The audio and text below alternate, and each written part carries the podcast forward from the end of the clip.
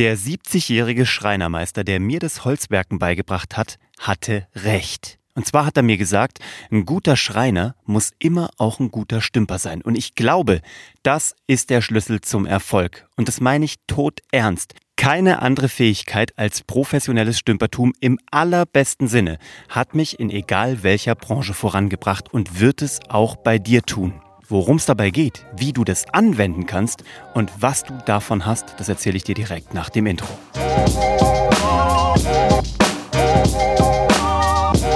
Hallo und herzlich willkommen bei Hashtag Happylist, der Podcast, der heute sprichwörtlich aus der Werkstatt im Keller aufgezeichnet wird. Das betone ich heute nur. Normalerweise wird da immer aufgezeichnet. Ich habe mir hier meine kleine Sprecherkabine aus äh, aneinandergestellten Spielmatratzen äh, sozusagen zusammengezimmert. Und direkt hinter mir ist meine Werkstatt und das inspiriert mich heute auch so. Meine Mama hat sich nämlich zum Geburtstag gewünscht, sie wurde 66, by the way, dass ich ihr eine selbst gebastelte Stiftebox für ihr äh, Malequipment baue. Und zwar aus Holz. Gesagt, getan, Challenge accepted, habe ich noch nie vorher gemacht.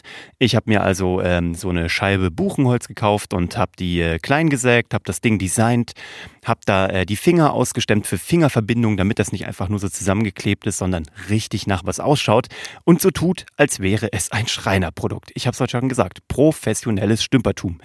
Ich komme gleich drauf. Dann habe ich das Ding zusammengebastelt. Dann habe ich gesehen, okay, hier und da stimmt irgendwas nicht. Und ähm, dann merkst du bei der Holzarbeit sehr schnell, es wird alles nicht millimetergenau funktionieren. Also jedenfalls bei mir noch nicht. Vielleicht ist es bei einem langjährig erfahrenen Schreiner anders, aber ich habe es ja schon gesagt, mein 70-jähriger Schreinermeister, bei dem ich in der Volkshochschule in die Lehre gehen durfte, bevor Corona zugeschlagen hat, der hat mir diesen weisen Spruch gegeben. Ein guter Schreiner ist immer auch ein guter Stümper. Und was meinte er damit? Es wird doch eh nicht alles funktionieren. Du kannst das Millimeter genau planen, aber du verreißt das Ding kurz ein bisschen auf der Säge, du gehst beim Bandschleifer eine Hundertstelsekunde zu lange darüber, du setzt die Dübelfräse falsch an. Es wird halt nicht alles zu 1000 Prozent funktionieren. Und was machst du dann? Dann kannst du natürlich sagen, ich fange wieder von vorne an, habe das ganze Material eingekauft, war alles für die Katz. Oder aber du fängst an zu stümpern. Heißt, du rettest die Situation. Du bist ein Troubleshooter. Und darauf will ich hinaus. Es gibt diese Situation im Leben, da kannst du dich darauf vorbereiten, wie du lustig bist und dann kommt die Realität. Heute war es so, ich habe natürlich diese Fingerzapfen zu weit ausgeschnitten. Ich hatte dann irgendwelche Verbindungsfehler, das heißt, es war zu viel Spiel. Man hat gesehen, dass da ein Loch war, wo keins sein sollte. Also habe ich einfach Dinge umgefeilt, kürzer gefeilt, das ganze Ding dann irgendwie in seiner Gesamtgröße reduziert, so dass am Ende alle Ritzen geschlossen sind, weil, und jetzt kommt das Schöne, und das kenne ich schon aus dem Zaubern, es weiß ja keiner, was ich vorhatte. Weil ich ja sozusagen nicht ankündige, was ich vorhabe, sondern ich habe es nur in meinem Kopf. Und beim Zauber nennt man das, kündige niemals an, was du vorhast. Weil wenn es mal nicht funktioniert, dann wissen die anderen ja nicht, wie es hätte aussehen sollen. Du kannst dich durch Planung perfekt vorbereiten. Tue ich mein ganzes Leben lang. Ich bin so ein Typ, ich habe immer so eine Option A und so eine Sicherheitsoption B, habe ich glaube ich hier auch schon mal erzählt. Ich habe immer so eine Fallback-Lösung in meinem Kopf, auf die ich mich komplett vorbereite. Ich bin komplett vorbereitet. Ich habe genaue Pläne, minutiös ausgearbeitet und trotzdem wird's nicht immer so kommen. Das durfte ich schon in meiner Karriere als Fernsehproduzent lernen. Du machst eine Planung. Da steht drin, was kostet das, wie viel Toilettenpapier wird am Tag pro Drehtag an diesem Ort verbraucht.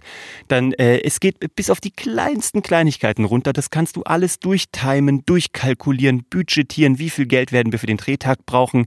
Werden wir das durchbekommen? Du kannst das Drehbuch schreiben. Du hast die Leute gebucht und du weißt, jetzt ist alles ready to go. Und dann zickt jemand am Set rum, dein Star. Oder der Regen setzt ein. Oder eine Kamera fällt in Slow Motion während der Mittagspause um und 40.000 Euro gehen zu Bruch. Alles schon gehabt, alles schon erlebt, reale Stories. Was machst du dann? Dann musst du umdenken. Und das meine ich mit der wichtigsten Fähigkeit für dich.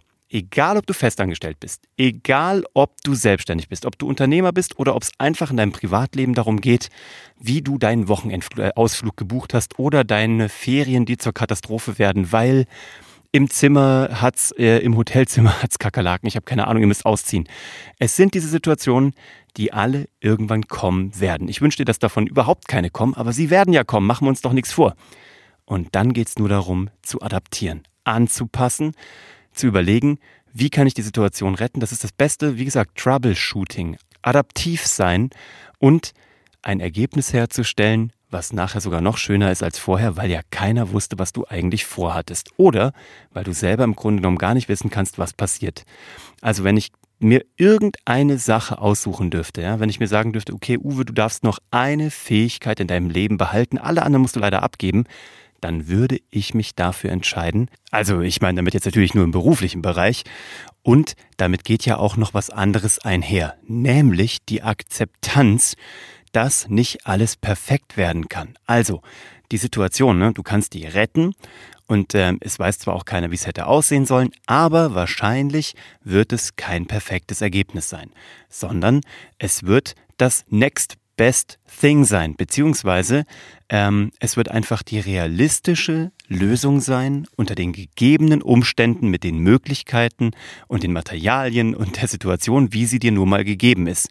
Und dann ist die Frage, Krämt es dich, dass du weißt, dass es eigentlich hätte viel perfekter sein können? Da, glaube ich, bleiben viele stehen und dann bist du dauernd in der Retrospektive und dauernd in der Vergangenheit und denkst dir, ach, wäre das nicht passiert, hätte ich doch nur.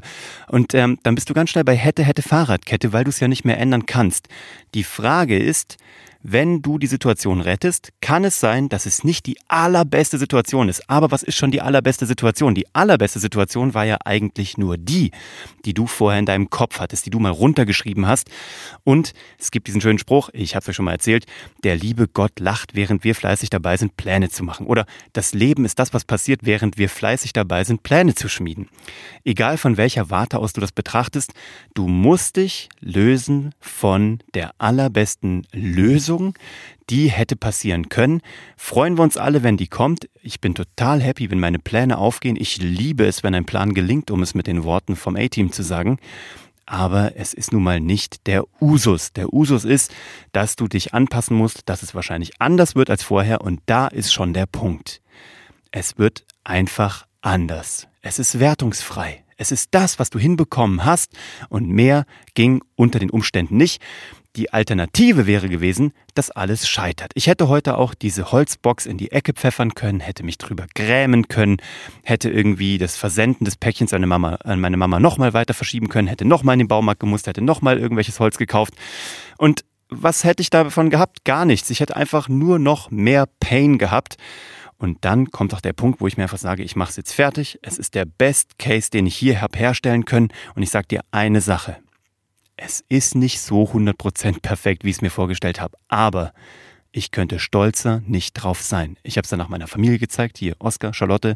Ich habe das Ding sogar auf Instagram geteilt. Also wenn du das heute bzw. morgen noch hörst, dann wirst du die Story wahrscheinlich sogar noch bei Instagram sehen. Das Ding ist richtig geil geworden. Und ich habe es zum allerersten Mal gemacht. Wenn das der Anfang ist, dann will ich gar nicht wissen, wie meine zweite, dritte und fünfzigste Box aussehen wird. Die wird wahrscheinlich perfekt sein. Aber was ist schon perfekt? Perfekt ist, was du draus machst. So, genieß deine Second Best Lösungen, genieße das Flexibelsein, genieße, dass das Leben immer wieder dazwischen kommt, weil alles andere wäre richtig öde Grütze. Und das finde ich ist doch mal ein Wort zum Sonntag bzw. zum Montag, heute mal einen Tag später. Komm gut in die Woche rein und genieß, dass das Leben immer wieder eine fette Überraschung für dich auf Lager hat. Für mich hätte das Leben eine wunderbare Überraschung parat, wenn du mir hier eine tolle Bewertung da lässt, wenn es dir gefallen hat. Und wenn du das Ganze an jemanden weiterleitest, der vielleicht auch zu häufig noch der Perfektion hinterher rennt und sich einfach ein bisschen entspannen könnte mit dem, was unter den gegebenen Möglichkeiten möglich ist. Ich freue mich auf die nächste Episode mit dir. Ich habe ein sehr cooles Interview vorbereitet mit der Mona. Das wird dir sehr gut gefallen. Und ähm, ja, bis dahin, lass es dir gut gehen und äh, äh viele Grüße aus München, aus der Werkstatt. Bis dann. Ciao.